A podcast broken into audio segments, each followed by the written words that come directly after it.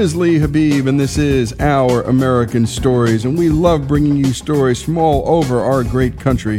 We've been spending some time in Austin, Texas, at a place called Community First Village, a 51 acre master plan community that provides affordable, permanent housing and a loving community for men and women who've spent years, often decades, surviving on the streets of Austin.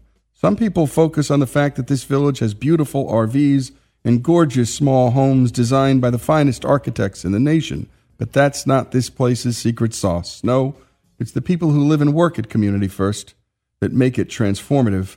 To get a sense of that, we'd like you to hear a story from Larry Crawford, the fellow who fixes anything and everything that breaks in this community, from air conditioners to trucks. Here's Larry. I bought myself a new truck, and I've always been a kind of the base model truck buying kind of guy and but I'm a little older now and I have a little more money. So my wife went shopping with me and she's like, "Oh, I love this leather." So what I ended up purchasing was the Longhorn Laramie diesel. Has all these bells and whistles on. It's got things on the dashboard I still don't know how to work. Uh, it's four wheel drive. It's got fancy wheels and running boards, and it's just a really a luxury pickup truck.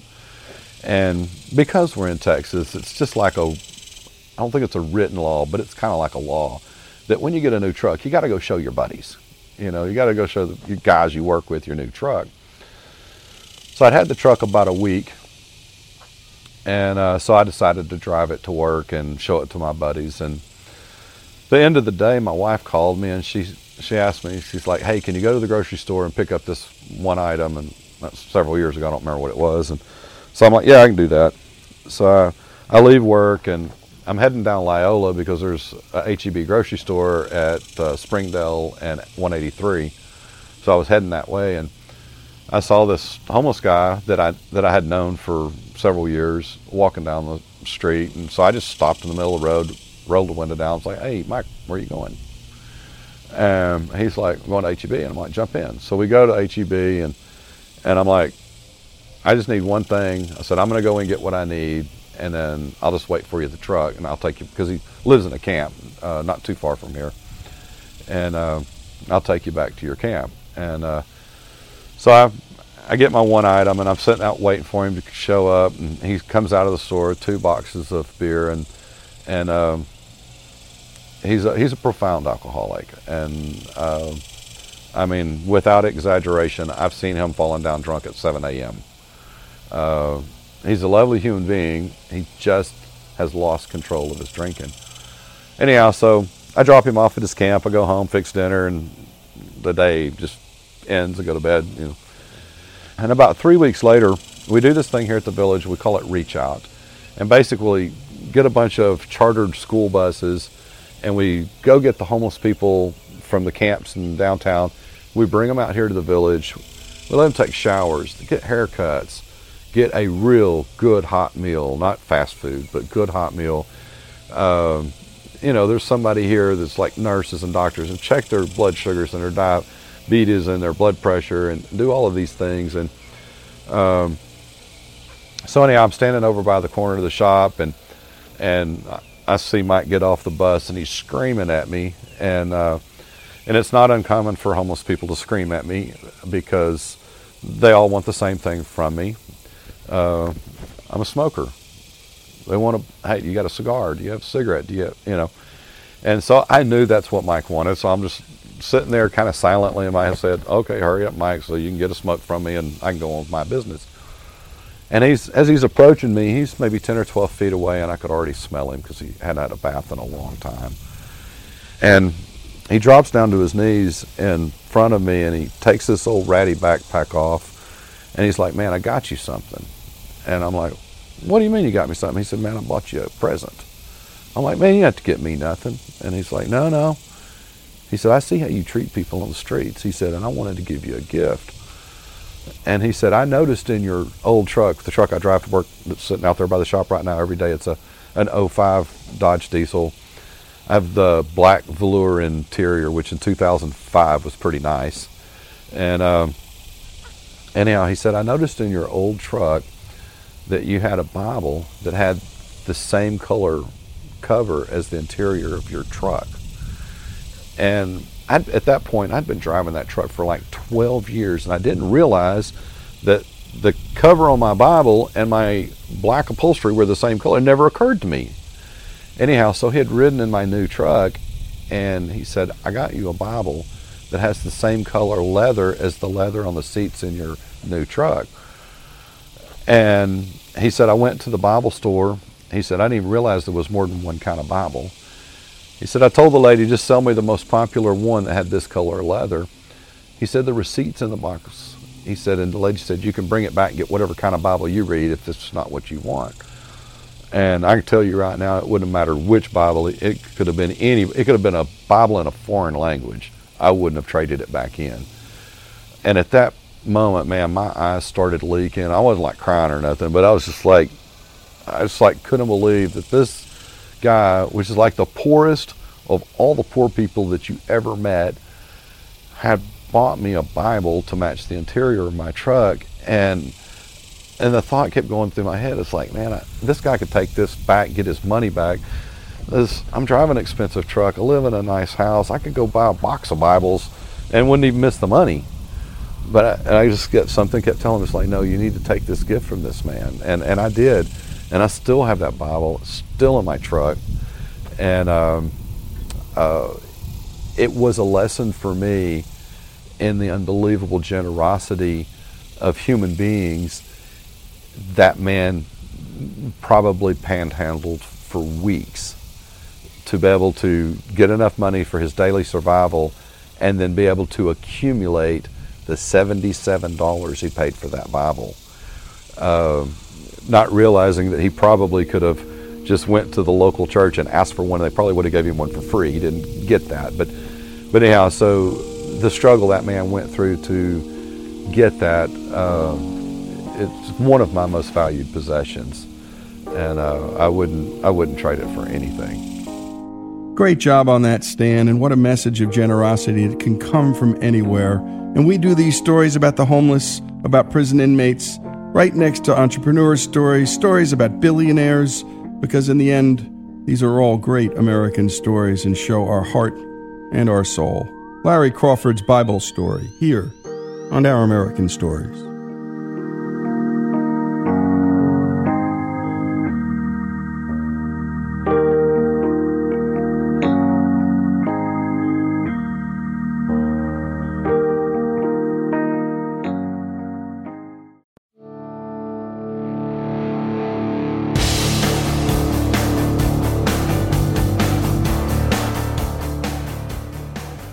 This is Our American Stories, and we tell stories about just about everything here on the show.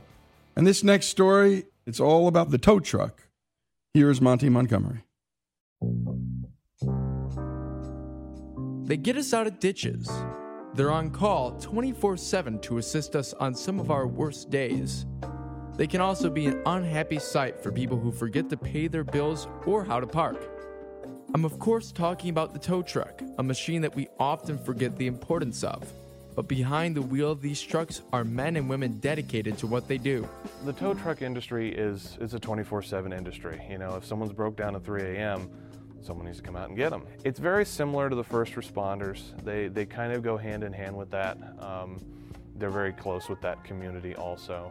You know, because if you if you think if you see a wreck on the highway, what are the three things you see? You see the ambulance, you see a fire truck, and then you see a tow truck. These guys are very dedicated to the people that they serve. They want to be out there, and they they sacrifice a lot. You know, they sacrifice their a lot of their personal life to do it because you know, if they're on call 24/7, they're going to be getting calls 24/7. The, the the nature of the industry is a Samaritan industry anyway. You know, you you break down the side of the road, you're going to come out and, and you know help the person. They're very proud of what they do because they know that their industry isn't super well known. It's not something that people talk about on a regular basis. In the United States, the majority of tow trucks are owned and operated by private family enterprises, and that's always been the case, even down to the very first tow truck made by Chattanooga native Ernest Holmes Sr.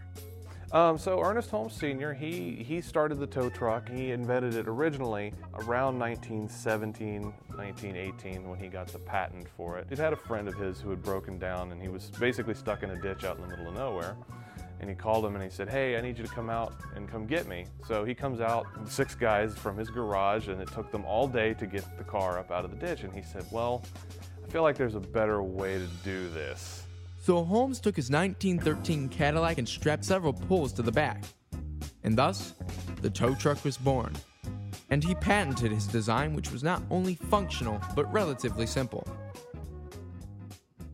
So they came up with the first wrecker, but it was all hand crank. There was there were no electric motors, anything like that. But it was a what they call a split boom design, where you would have one boom would anchor the car to the ground or to a tree. So you would have this cable attached to a tree, and then you would use the other one attached to the vehicle, and you would pull it up from wherever it came from.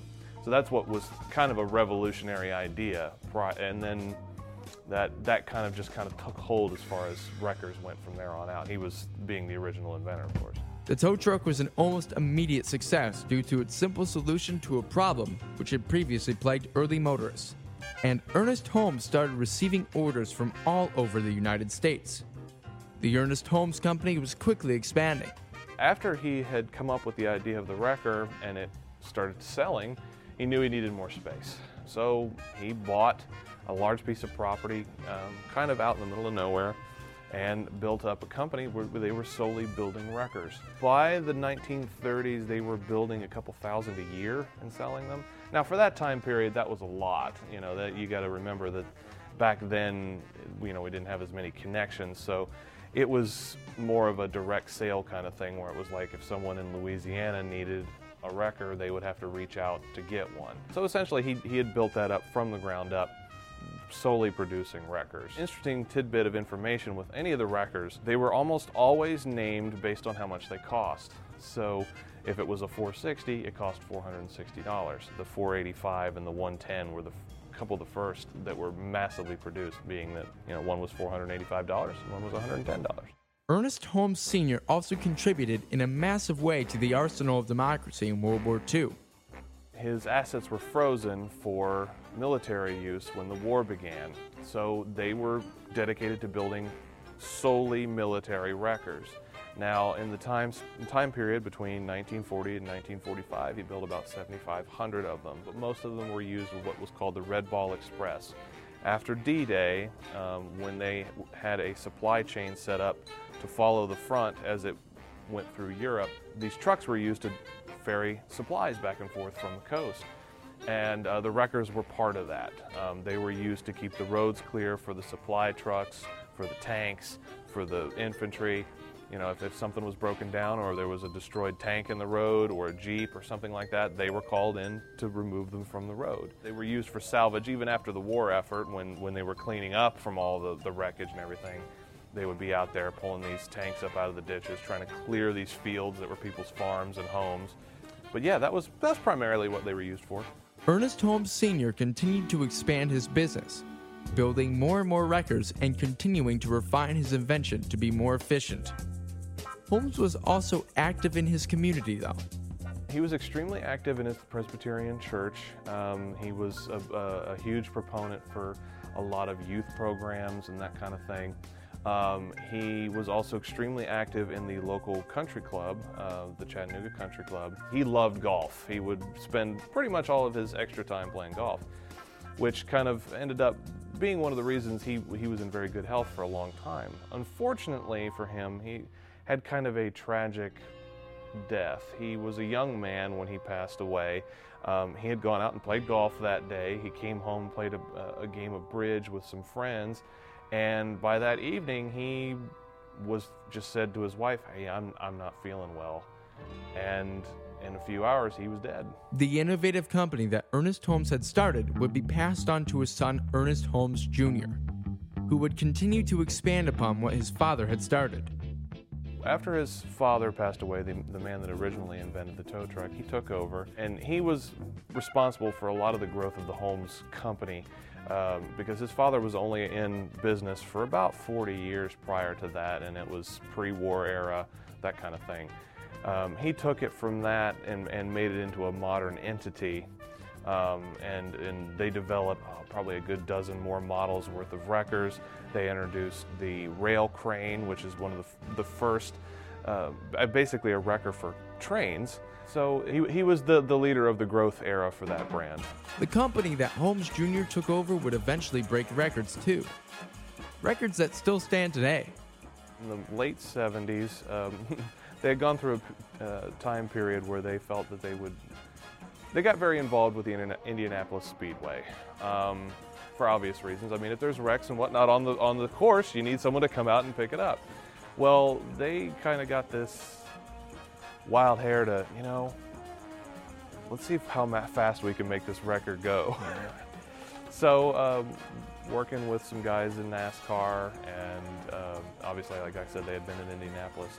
They ended up going down to Talladega in Alabama and said, "Let's see how we can get how fast we can get it to go." After they had built the engine in this, and it set the the world speed record for a wrecker of 109 miles an hour. The Ernest Holmes Corporation wasn't just making fast tow trucks, though. They were also presenting a business model based on fast service, just like the family run garages on call 24 7 that they served.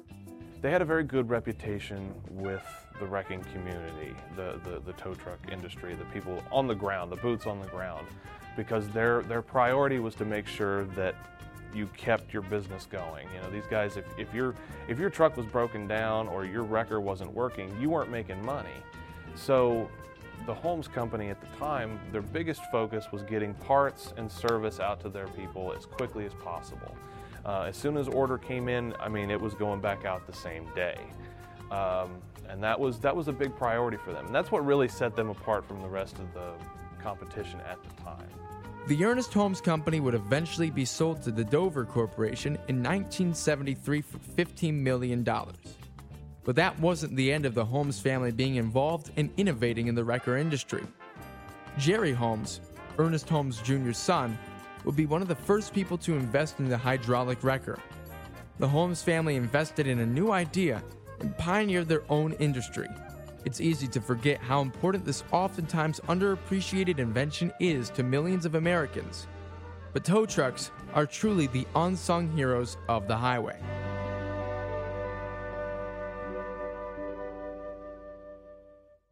And good job as always, Monty, and a special thanks to Niall Vincent and the International Museum of Towing in Chattanooga, Tennessee. And we bring you these stories sometimes just for general fun but remember, it's tinkerers that solve these problems. Guy sees a bunch of buddies with a truck on the road, a car stuck, and improvises. And go to our story on the Wright brothers because you'll find the same kind of spirit. And David McCullough does a beautiful job telling that story about a couple of bicycle mechanics from Dayton, Ohio, who start to tinker with this idea of going to flight and solving a problem that governments and top scientists from around the world were trying to solve but in the end, it was just two guys, two hobbyists, goofing off in Kitty Hawk and playing with wind tunnels that got it done. And go to ouramericannetwork.org to see the Wright brothers story. And this one just sort of reminded me of that same kind of spirit.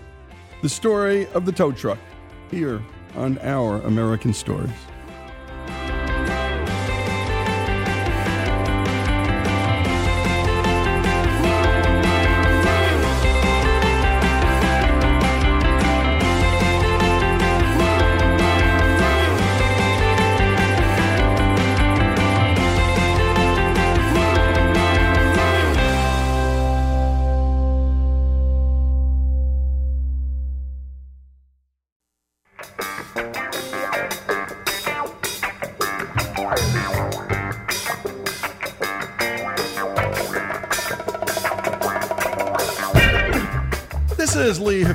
This is Our American Stories.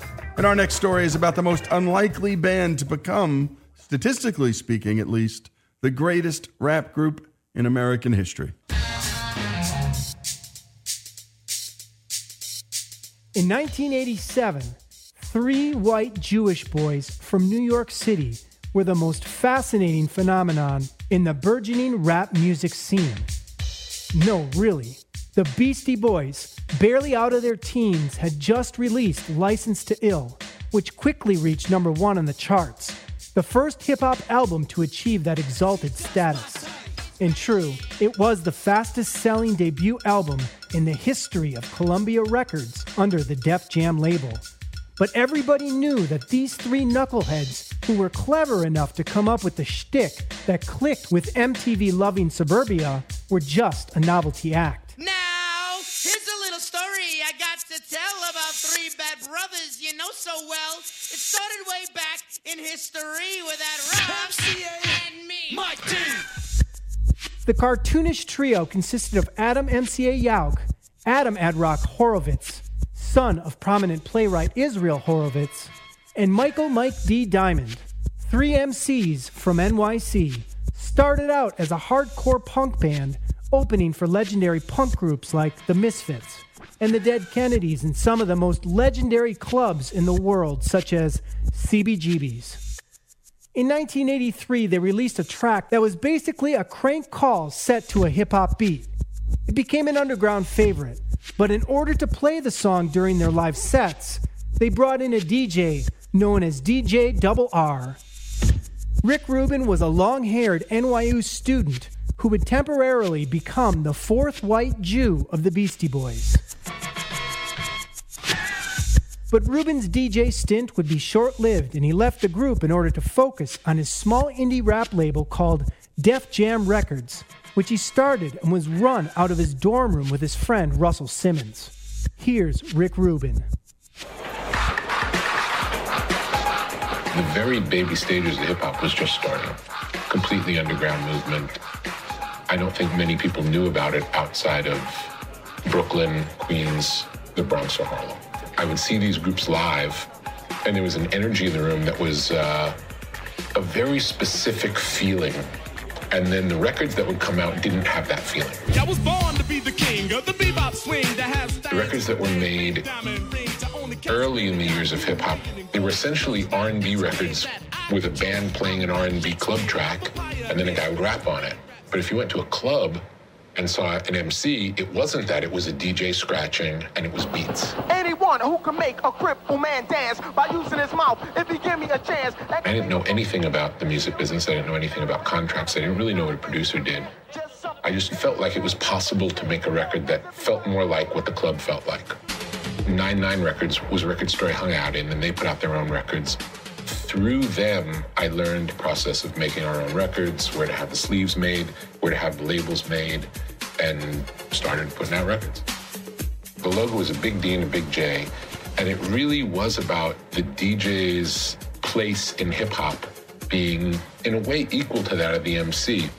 Just as the Beasties were beginning to bubble on the punk scene, they transitioned to rap, a significantly less popular form of music at the time. So insignificant, you could count on one hand the number of known rap groups at the time. And on that one hand, none of them were white.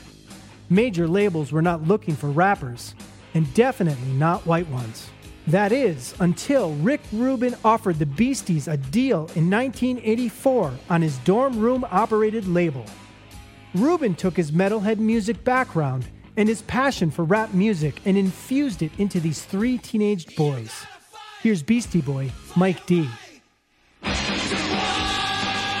definitely came from like a whole ACDC, like Led Zeppelin, Long Island, like rock background that, wasn't, that he pretty much, I guess, in that sense kind of introduced us because we kind of came from like punk rock, like, all right, forget about that.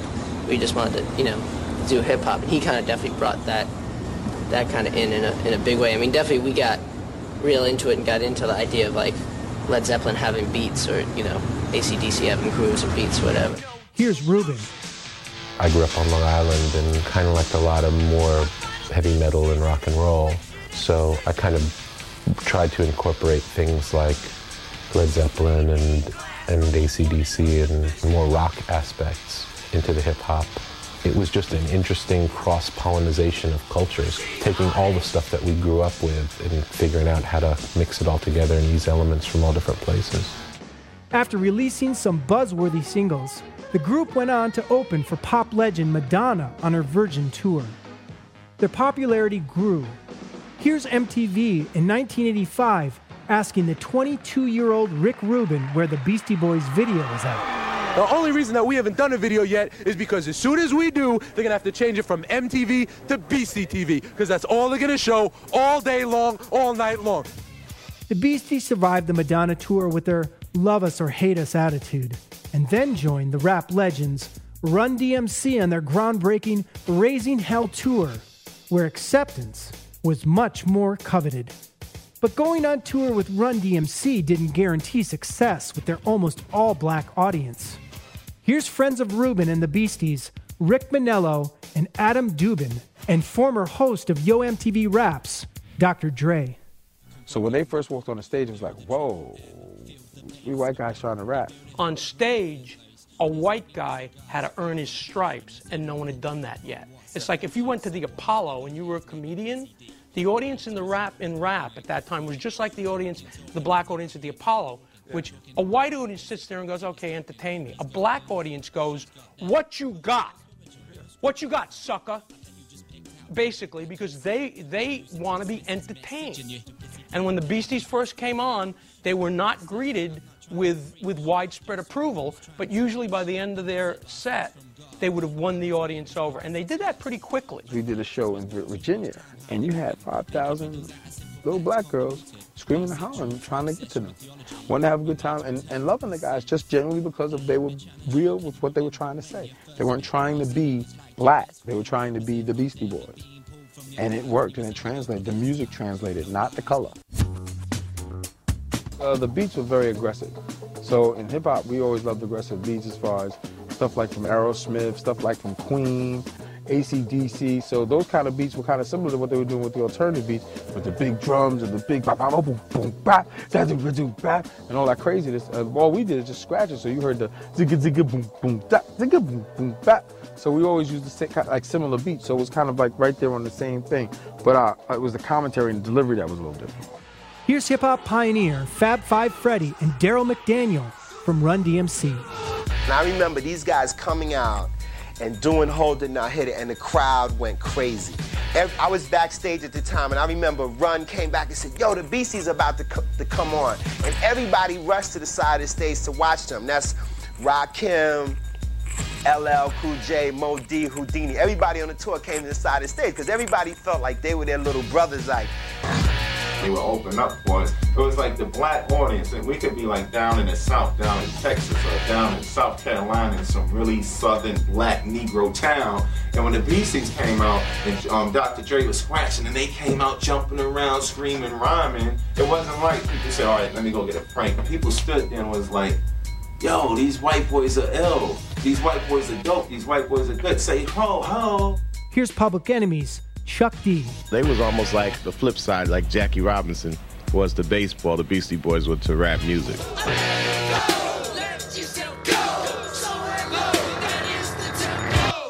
Here's Beastie Boys, MCA, and Mike D. When we first came out making hip hop, people were just like mainly surprised because no white kids were really up on hip hop or doing it too much. So like I guess a lot of kids would just check it out and just be surprised to even hear that we were yeah, making that kind of music and just be like, "What? You guys are white?" Like they would think we were Puerto Rican or something, or just not figure that we were white.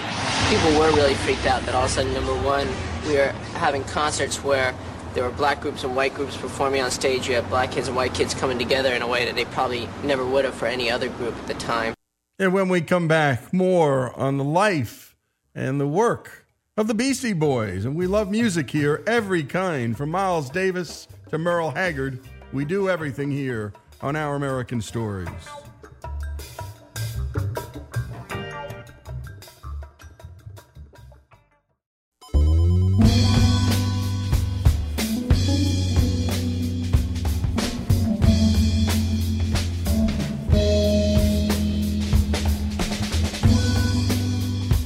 And we continue with the story of the Beastie Boys, and let's bring it back to Greg Hengler. From the beginning, the Beastie Boys kept a foot in both worlds one in the hip hop world and the other in the pop rock world. But keep in mind that the boys achieved all the success before they even put out a full length album. The band was perfectly positioned, right on the edge between clever and stupid. And all this momentum culminated into the headline from the Village Voice Three jerks make a masterpiece. The Beastie Boys released their Rap Metal Fuse debut LP that sampled from the likes of Led Zeppelin, Black Sabbath, The Clash, ACDC, and CCR, to name just a few. We all know the name of the album, but nobody says it better than the legendary talk show host and comedian Joan Rivers. Their newest album is called License to Kill, and it went platinum after only eight weeks. License to Kill, right? That's ill, Joan. Li- well, I'm telling you, I got my stupid contacts in. Hold on. Okay, sorry about this. Their album is called License to Ill. That's a stupid name for an album. Do I detect the note of jealousy in your voice, Joe? If they called License to Kill, you would have gone platinum in four weeks. Anyhow. It didn't go platinum in four weeks, but it did become the first rap record to hit number one on the Billboard charts. It also hit number two on the R&B charts. Rap charts had yet to exist. Once again, a foot in both worlds. Here's hip hop pioneer Say Adams. I remember Adam and I were walking down the street before the record came out, and he says to me, he goes, this is gonna be so great. We're gonna be, you know, on American Bandstand, and we're gonna do Soul Train, and we're gonna be hanging out with Don Cornelius. And I looked over to him, and I was like, you know, you're crazy. Nobody's gonna do that. And the record came out, and it exploded. And literally, in two months, we were in LA on Soul Train, for Don Cornelius. And I, I, just couldn't believe that America just embraced them in the way that they did. Licensed to Ill went triple platinum and became the biggest selling rap record of the 80s and was certified diamond in 2015 for shipping over 10 million copies in the United States. To this day, the album still sells over 10,000 copies a week, a true rarity in the ever changing world of hip hop. Def Jam, under the direction of Russell Simmons and Rick Rubin, tried to take the success of the Beastie Boys to the big screen, a tactic used with both Run DMC and the Fat Boys. But the Beasties rejected the offer and left Def Jam in New York for Capitol Records in LA to work with the Dynamo production team of the Dust Brothers and Matt Dike on their sophomore album. Fans expected License to Ill Part 2, but instead of rehashing their biggest hit, the band returned in 1989 with the album Paul's Boutique, the most sample laden LP in the history of hip hop, using around 300 samples from funk, soul, rock, rap, jazz, and everything in between, from the Beatles to Johnny Cash to the Eagles. The head spinning epic was one of the most counterintuitive albums ever made. Rather than give the fans more of the same, the Beasties gave them more cowbell. With their Commodores powered single, Hey Ladies, which was sampled from Jeanette Lady Day's Come Let Me Love You. Here's rock critics Alan Light and Joe Levy. Boutique really just didn't sound like anything that anybody had ever done before.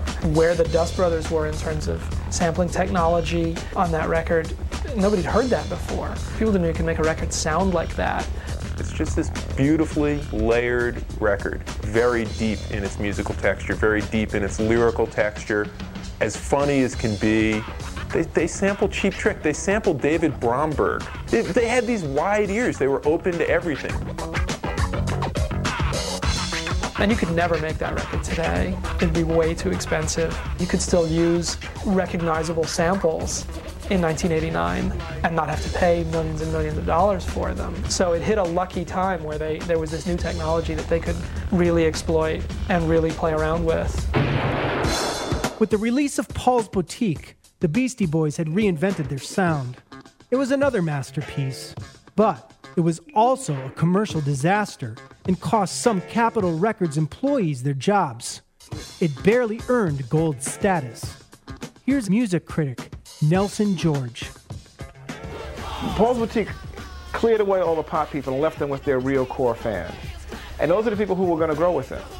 And what happened is that the people who they got with Paul's Boutique then became their new audience. So a, they really made a transition and who bought their records and who were their fans. Ten years after the release of Paul's Boutique, it went double platinum and was recognized worldwide as a landmark achievement and one of the greatest hip hop albums of all time. Rolling Stone would describe the album as the pet sounds and dark side of the moon of hip hop. Fast forwarding to 1992, their next album was ready. But with the emergence of grunge rock and the dominance of gangster rap, nobody knew how the public would respond to their third album, Check Your Head. It was the first record released under the band's own label, Grand Royal, and the first album featuring instrumentation from the band, a move that brought them back to their punk rock roots. They really found a way to blend a hip hop core with other kinds of music. And so you don't end up with the stereotypes or the cliches of hip hop, but with some of the best flavor of it. Check Your Head was different from Paul's Boutique, as that album was from License to Ill, and as groundbreaking as either one. The album was led by the psychedelic sounds from the single, So What You Want.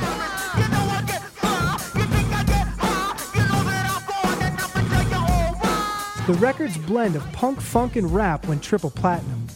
They did two tours to support the album, one with the Rollins Band and one with Cypress Hill. One foot in the rock world, one foot in the rap world. The combination of rapping, DJing, and live instrumentation was a Beastie Boys invention, setting the stage for groups like Korn, Linkin Park, and Rage Against the Machine. The Beastie Boys had become the ultimate tastemakers and cool hunters. Here's Luscious Jackson drummer Kate Schellenbach. It's a phenomenon how influential they are on almost all aspects of popular culture. Certainly, fashion wise, anything they wear basically becomes an instant uh, youth culture fashion hit. Here's skateboarding legend Tony Hawk. These boys have really brought notice to kind of our culture, you know, like the skate, punk, just the, the whole vibe. And uh, they reached a totally different audience than any of, of our interests would have. The Beastie Boys fans range from those of highbrow to lowbrow to low, low, low brow. These guys are good dancers. Yeah. I wish I was more like them. Yeah, me too. According to the Oxford English Dictionary, use of the term mullet to describe the hairstyle was coined and certainly popularized by American hip hop group the Beastie Boys. Of course, the Beasties didn't invent the actual hairstyle, but it wasn't until the Beastie Boys released their song Mullet Head on their next album, Ill Communication, in 1994, that the hairstyle actually gained its name. Ill Communication entered the charts at number one, and the music video for their Edge of Hysteria hit single Sabotage was directed by Spike Jonze. It was an homage to and parody of 1970s crime drama shows such as Hawaii Five-O, Baretta, and Starsky and Hutch. Four years later, Hello Nasty hit the stores and again premiered at number one and won them two Grammy Awards. In 2004, their To the Five Boroughs album again entered the charts at number one and went platinum. In 2007, the band released The Mix Up, which was an album that consisted entirely of instrumental tracks. This record won the Beastie Boys another Grammy.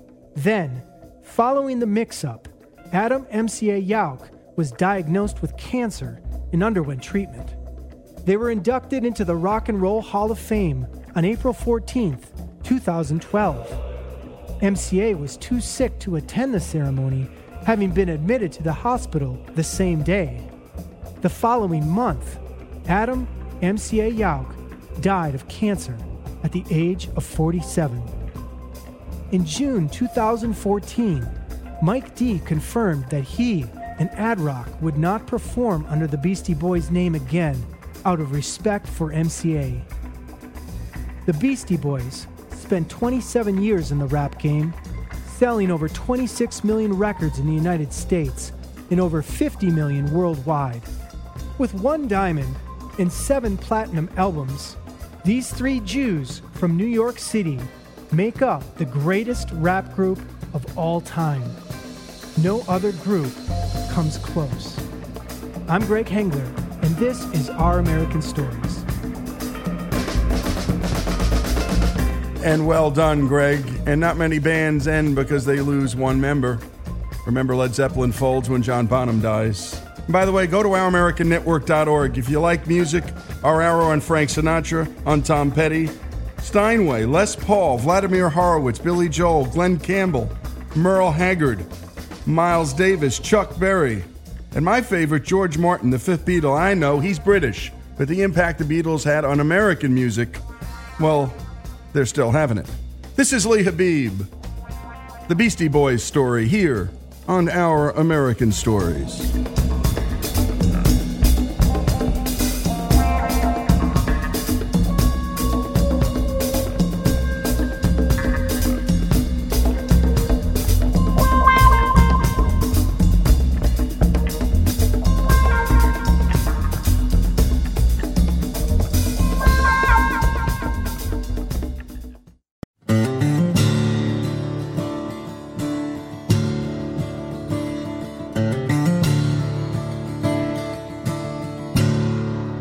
This is Lee Habeeb, and this is Our American Stories. And we tell stories about everything here on this show from the arts to sports, and from business to history, and everything in between, including your stories. Send them to ouramericannetwork.org. That's ouramericannetwork.org. And now it's time for the backstory, where we dive into the names, brands, places, and things that you know, but whose backstories you might not know.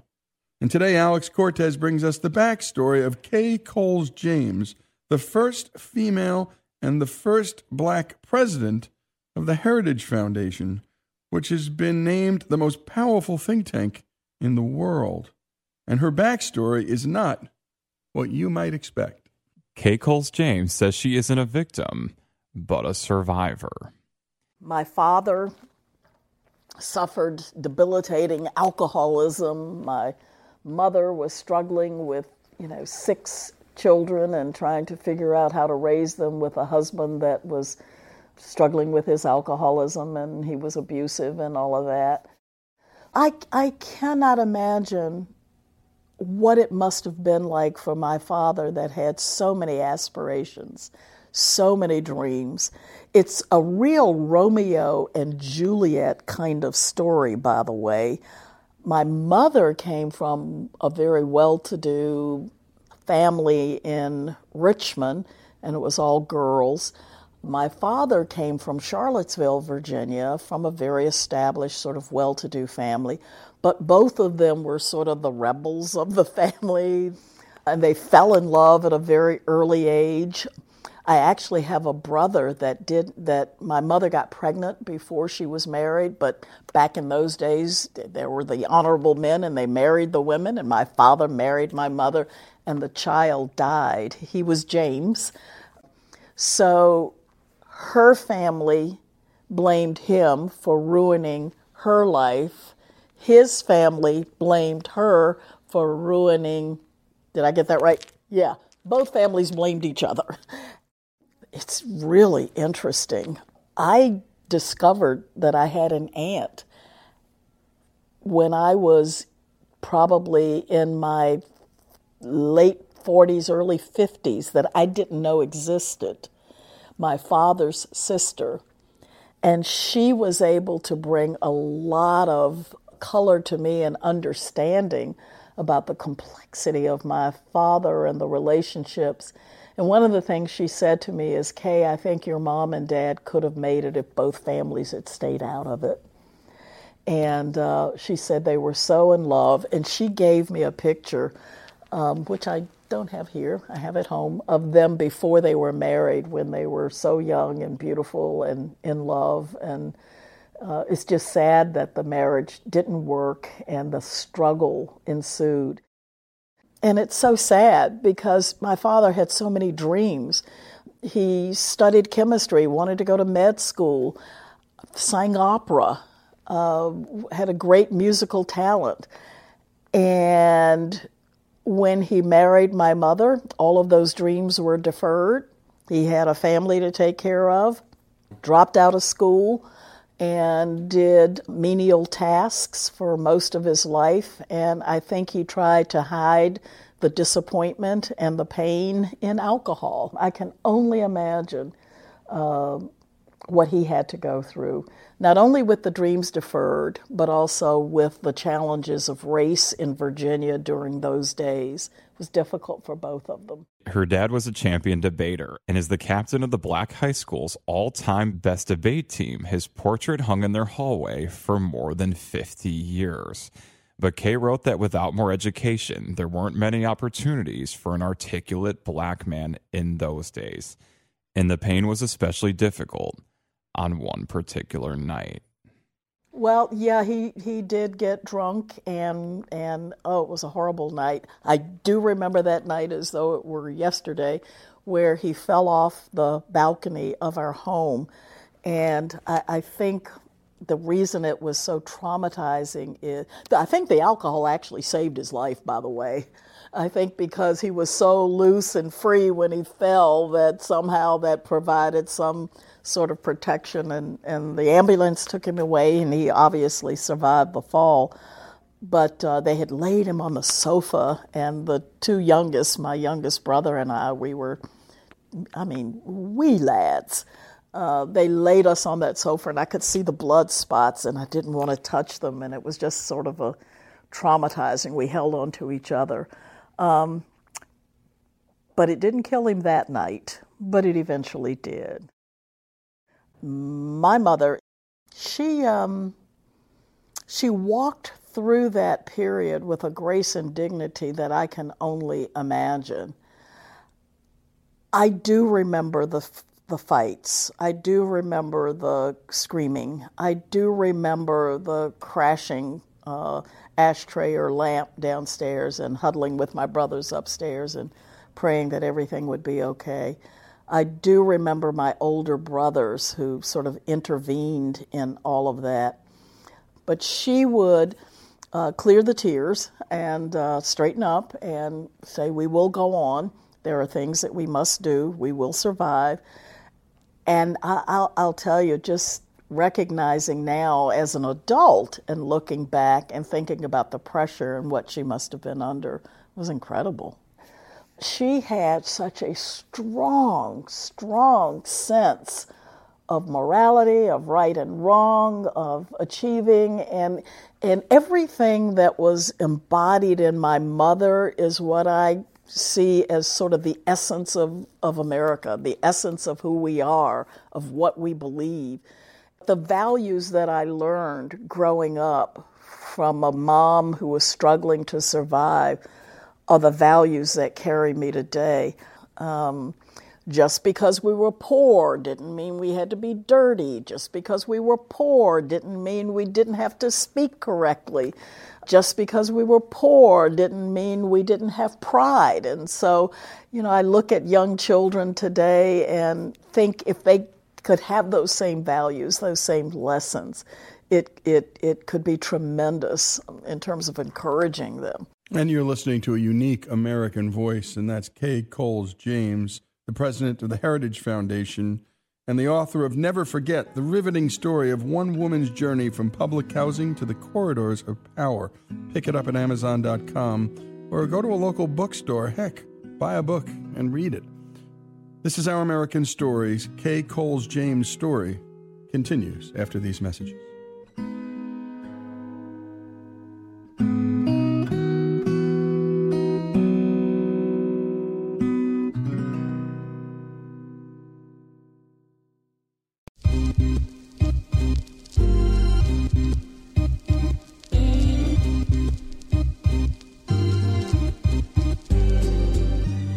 And we continue with Our American Stories and the story of Kay Coles James. When we left off, she was growing up in Richmond, and that's Richmond, Virginia, during the height of segregation. Creighton Court was a beautiful place. They had opened up these new things called public housing. And I, I, I just remember that it, I think we were one of the first families in Creighton Court and I just thought it was a beautiful place. It was well kept, not at all what you think of in terms of public housing today. So, of course, I'm talking over 65 years ago, and the people who came there were so grateful for the opportunity to have a roof over their heads. I know my mother was. in spite of the hundreds of cockroaches. You know, that came later. We were there for many, many years, um, and it did deteriorate over time.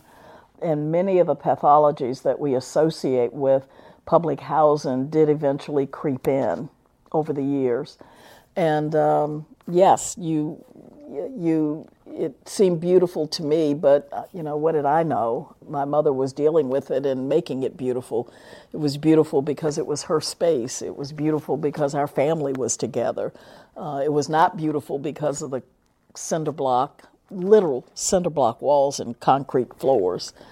Your listeners, if they're over a certain age, may know the term linoleum. We had linoleum on the floor. There were no carpets or anything like that. But yes, laying in bed at night, listening to the fights downstairs, trying to go to sleep by counting cockroaches on the wall, that all became a part of it. But uh, when you're that age, you don't, you know. You don't know anything different. And there was always work to distract them. You know, the work ethic was just embedded in us, embedded in us. My brothers did everything from clean out people's garages to the favorite thing was caddying on the golf course. And my brothers learned a lot on the golf course. They, they actually had a front row seat on the business conversations. They had a front row seat in manners and civility and how people, re, you know, behave in those circumstances. Golf did a lot for them, other than the things you might think of. They also heard people talking about money and wealth, and they knew that it was out there, and they knew that it might be achievable for them. Uh, and they learned a good game of golf as well that gave them something they could do together for the entire rest of their lives. They knew that the Jewish golfers had as much, uh, almost as much discrimination as they did, and there was a bond that that developed between them, and uh, and a camaraderie uh, that I think, you know, we saw play out in its full way, even in the civil rights movement, where the Jewish community had a quicker, better, faster understanding of and because of their experience. And so the, the linkage was there. And I think I saw that. My brothers actually said they saw that play out in the relationships that existed on the golf course. And when they got paid, they'd put half the money in one pocket and other half in the other pocket, and that half went home to my mother. They realized that our family all had to work and pull together to survive, and they wanted to do their part. But my mother was adamant about the fact that they needed to understand that we would do it correctly and we would never steal, we would never. I remember when my brother, uh, one of my older brothers, was so proud that he had broken into the local high school with some of his friends and they had stolen some food out of the kitchen and they all brought it home to their moms. And some of the moms were like, wow, we're to eat good tonight. My mother opened the back door, threw the chickens, frozen chicken, out into the yard and said, uh, I'd rather starve than eat stolen food. Don't you ever do that again. And my brother was in shock because all the other moms were like, happy, pleased. But, you know, as a result of that, I think that our family learned some valuable lessons about integrity and honor and truthfulness and all of that. So um, we may not have had chicken that night, but I think we had a great big healthy serving of, of good parenting. You know, the message that um, that was so clearly sent to those other those other kids, those other young men is that stealing was okay if you needed it, if you were hungry, if you needed to provide. So if stealing was okay, then maybe selling drugs was okay, maybe uh, breaking into homes was okay. And that mom who thought she was doing something great by preparing a wonderful meal out of that chicken didn't realize that by not teaching her kids that, she was setting them up for tremendous failure in life and perhaps even imprisonment or death. That uh, building character and integrity in your kids can save their lives. I think we forget that fairly often that and sometimes I have to remember that even here at the Heritage Foundation. We spend so much time on, you know, our national defense policy, our domestic policy, and yet a part of what we sincerely believe here, and it's a part of our mission and core, is civil society and those institutions in civil society that make a nation great. One of those institutions is family. Uh, my mother embedded in me, I saw it work out in her, and I try to live it out with my own family. I don't think that we give moms enough credit. I think mothers are the theologians in the home. Where's dad when kid the kid asks, How come I can't see God? You know, she's got to be able to interpret that. She is the first responder in terms of discipline. You know, there's no wait till your dad gets home. She has to take care of that situation right then. She is the educator because a lot of times the child just doesn't understand what's being taught in that elementary school and she's got to make sure she's get she's an educator she's a first responder she's the theologian and she has the opportunity to shape a nation. I used to actually say this when i was speaking to women's groups and it was shocking in the moment but i honestly believed it i said if you want to save this country go home and i gave them two assignments one was to discipline your children, and the second was to seduce your husband. because strong families, keeping marriages together, and raising great kids is one of the best things we can do to save a nation. It was so funny. I still have in my attic at home letters from husbands saying, Thank you, thank you, thank you for that. But there was also one very poignant story that came as a result of that. I'll do this without crying. I had given that speech, and I told the single women to save all the fancy lingerie for the married women because we needed it. They could keep the flannel and the pajama pants. Um, and I told them to stop at Victoria's Secret after they left this Women's Christians conference, and I needed them to buy something really special for their husbands.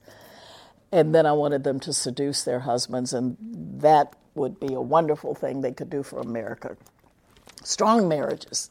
So one woman wrote me a letter, and she said that um, I want to thank you for giving me the courage to do that. I never had. I came home in the middle of the day and my husband was cutting the grass, and I invited him to come in.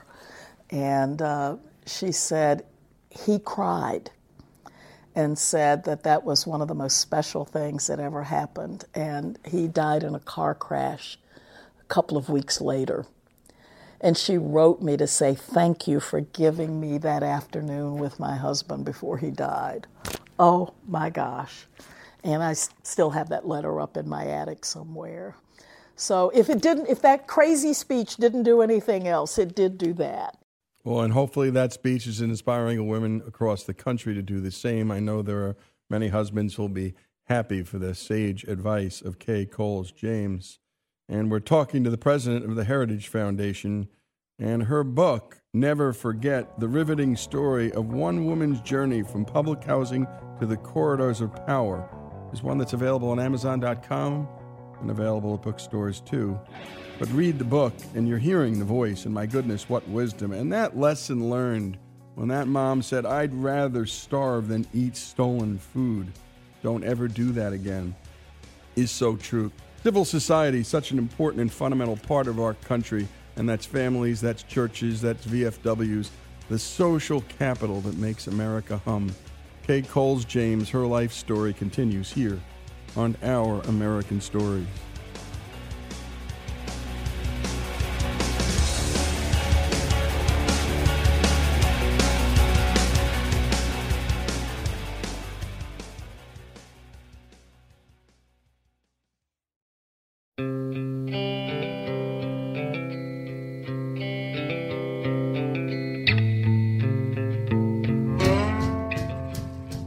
Continue with our American stories and the story of Kay Coles James. At this point, her family is receiving welfare. Their father is no longer living with them in the public housing project. The, the story of my mother and the, the social worker, the, um, a part of the welfare system in, in Virginia and everywhere actually for a long time was that it was discouraging marriage. And the welfare workers would show up unannounced to see if you had someone either living in the home or you had gotten married or hadn't told them or something. And when going through things and looking in the saw a pair of my brother's big shoes because they were big guys. And she she accused my mother of having a man living in the house, and she became very upset, emotional, and it upset my brother to the point that as the story goes, I think he actually got a broom out of the broom closet and and chased the woman out of the house, chased her down the street. But what that did do was to say to the family, we got to get off of this. You know, no more welfare for us. And this brother Ted decided to drop out of high school to work full time and provide more for their family. Mm Mhm. He did. He did. He, you know, I, I, none of them ever completed college. Only uh, two, I think, got partial college education. But I think because of the values and the things that in, my mom instilled and recognizing the value of manual labor and how it can improve lives, every one of them ended up married, owning their own homes, um, and just being good men. And there was a strong community of good men and businesses in the black parts of Richmond. There, there was an entire ecosystem. I'm about to go over to the Department of Energy and give a speech and talk about how I approached welfare reform in Virginia. I wanted to go back to a post Civil War era, look at Reconstruction, and come up uh, to the early, early 20th century and sort of figure out how did we do that? How do we come out of slavery with nothing? Sometimes not even, you know, anything but the clothes on our back, and build businesses and universities and build strong, intact families. There was a period where we had Black Wall Street, we had the Harlem Renaissance, you know, with the arts and all of that. How do we do that? Because I was curious if we were able to do that as a people coming out of slavery, how is it that we can't accomplish that and more with some assistance and help from the public and private sector? Because we did that with nothing. And now, with all of this, we can't. What's the difference? So, when I went back and listened to the slave narratives, and when I read their stories to try to discern how to develop great policy that could contribute to human flourishing today, there were some things that shocked me. All of those efforts were made within the community. So immediately, moms went in search of their children to rebuild their families. There were husbands who walked for months and went from plantation to plantation to find their wives.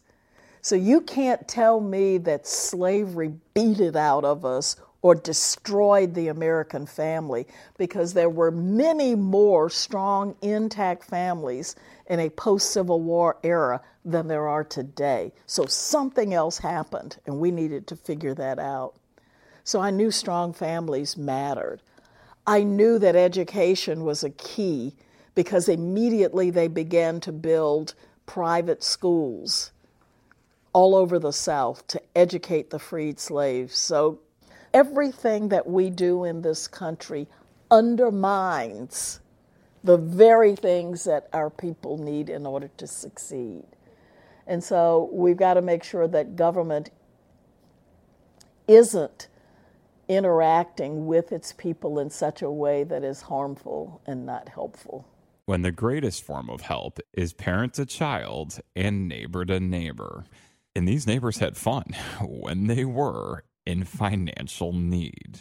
If you were a little short, you you take the the sixty dollars that you had, go to the grocery store, buy some food, sell dinners, uh, let people play cards or gamble in the back room, uh, buy one bottle of liquor and sell it by the shot, and you could take that sixty and turn it into a hundred and sixty, and perhaps have enough to make all of your bills.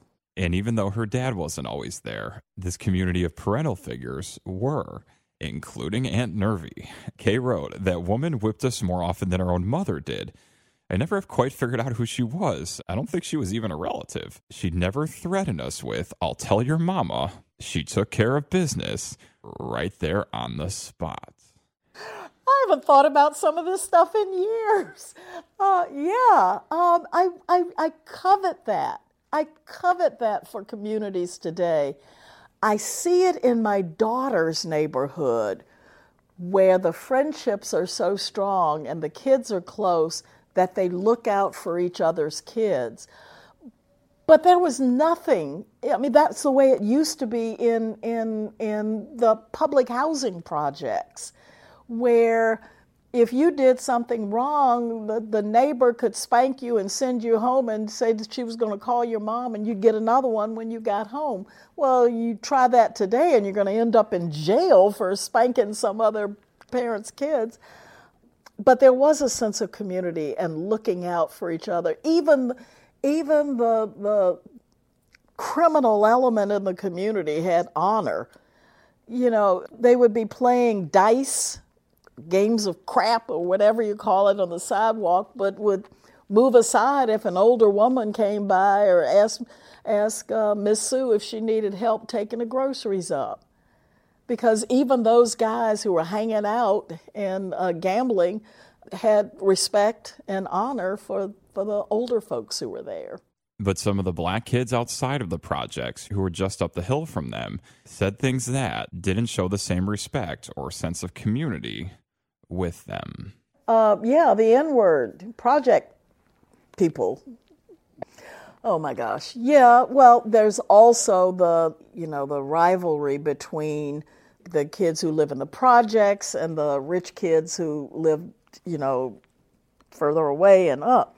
So for us, it was a double whammy. It was racism and then not even being accepted within your own community because you're poor. Um, so we had it coming from sort of all directions.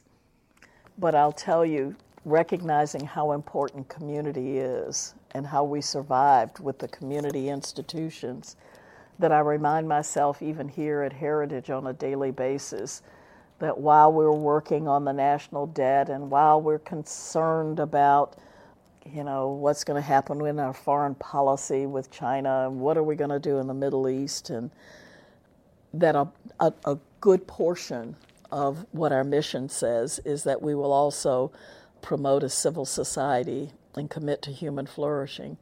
And it's those institutions, exactly like those that made us strong back then, that we need to strengthen today. And so well said. And the heart of any civil society is the marriage. And the privilege I've written about a lot for Newsweek is the father privilege, because it's the big one. And so many outcomes stem from no fathers in the home or no fathers in a community. And when we come back, we return with Kay Coles James and her life story. And my goodness, the story of her brothers just getting it done and doing what they had to do and the lives they led uh, without formal college education. As she said, they all ended up marrying, owning their own homes. They were good men. And that meant a lot, and it still means a lot in neighborhoods here and everywhere. When we continue, more of the life of Kay Coles James, her story here on Our American Story.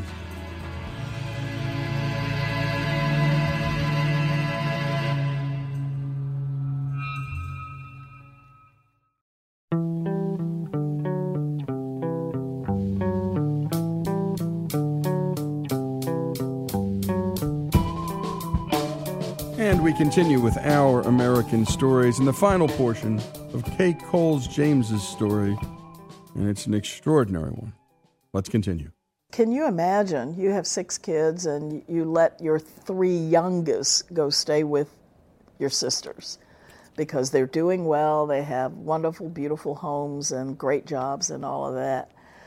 And I don't know how I understood this as a kid, except by the grace of God.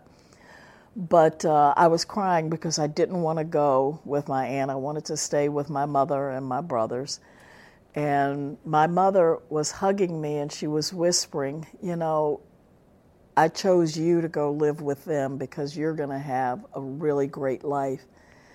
And she said, If you stay here in these streets, they will destroy you. And she said, A little boy can play in the gutter and get up the next morning and put on a clean white shirt and nobody thinks anything about it. She said, That may not be fair, but that's just the way it is. And she said, I don't want you playing in these gutters. And so I understood that my mother was sending me to live with her sister because she thought it was the best thing for me.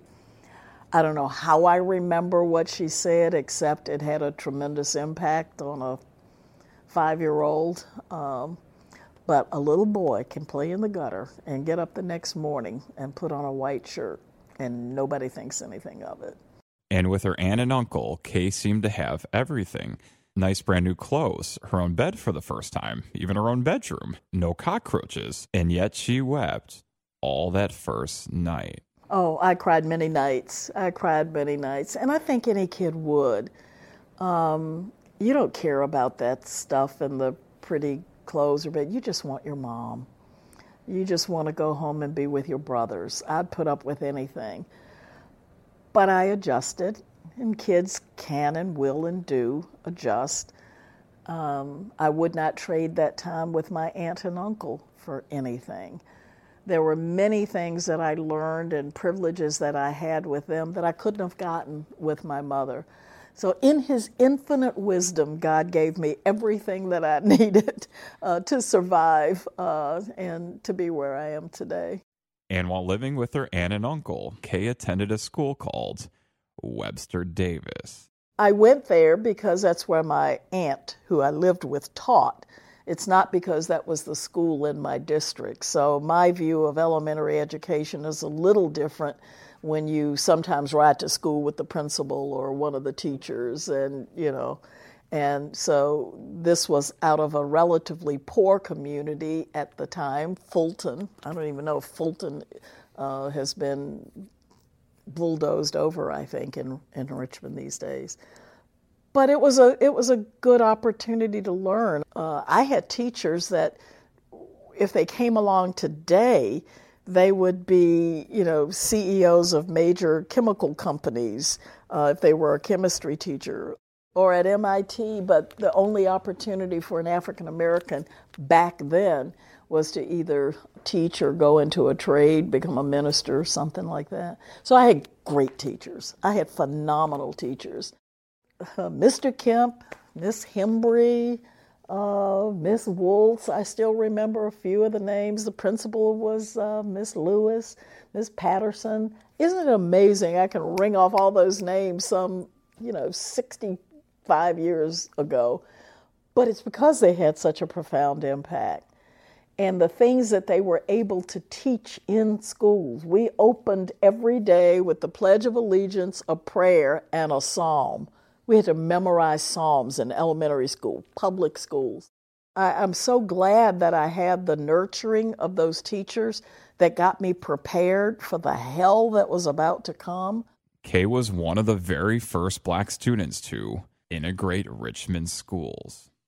It was at the height of the civil rights movement, and so our teachers were taking no prisoners. I mean, they were going to make sure we got it. They, they, they told us we're going to be hard on you here because they're going to be hard on you out there, and it's our job to get you ready.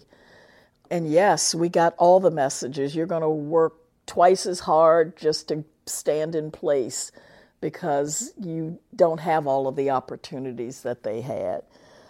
And I am grateful for that. They did not allow us to uh, speak in substandard English because they wanted us to be able to move easily within the larger community. I got so many lessons. And, and it's amazing to me when kids are denied those opportunities to have those kinds of lessons. And I say that today, what we're seeing in a lot of our urban areas and in a lot of our minority communities are the unintended consequences of their misguided compassion. The unintended consequences of their misguided compassion. I don't think that that some of the policymakers who are trying to come up with how do we eliminate poverty, how do we help poor people, they were compassionate people and they thought they were doing the right things. They were not. They were not. You know those names I just called off a few minutes ago? Uh, they knew, they got it. And they didn't water down the curriculum for us, they made it harder. They didn't overlook discipline and bad behavior. They were harder on us at school than, than anywhere, uh, except at home, where it was even harder. You know, so they were not making excuses for us or not. Um, compa- they, they understood that love and compassion meant raising us to be tough and to be strong. Kay wrote in her book, I'm thankful that I never encountered one of those quote unquote enlightened teachers, so common in our universities and civic groups these days, who fill young minds so full of the wrongs done to them that young persons become overwhelmed at the thought of overcoming. And she wrote that in 1992 oh my word, they're raising a whole generation of little nervous Nelly snowflakes, and bless their hearts. Uh, then they come into the workforce, and thankfully, thankfully, uh, one of the things that I've learned, particularly after spending time with the interns here at Heritage, is uh, I need to stop talking like that because it's not an entire generation. Some of these kids are, are incredible, have a tremendous work ethic, are kids of character and integrity. Uh, I have loved being here and meeting these kids. I met with our interns, about 60 of them, yesterday, and uh, it was one of the most, it always, always encourages me to spend time with them. You know, I have had the, uh, the Lord has blessed me with the opportunity to be around some of the richest, most powerful Americans, as well as some of the poorest and powerless Americans. And I have seen everything upside down. I have seen rich people who were sad and depressed and unhappy. And I have seen poor people who were strong and seeking the opportunities that this country has and, and being in a wonderful place and being extremely happy, not with their circumstances, but within the context of their lives. So, a long time ago, I figured out that, that in life it isn't your circumstances as much as it is your response to them and how you deal with them.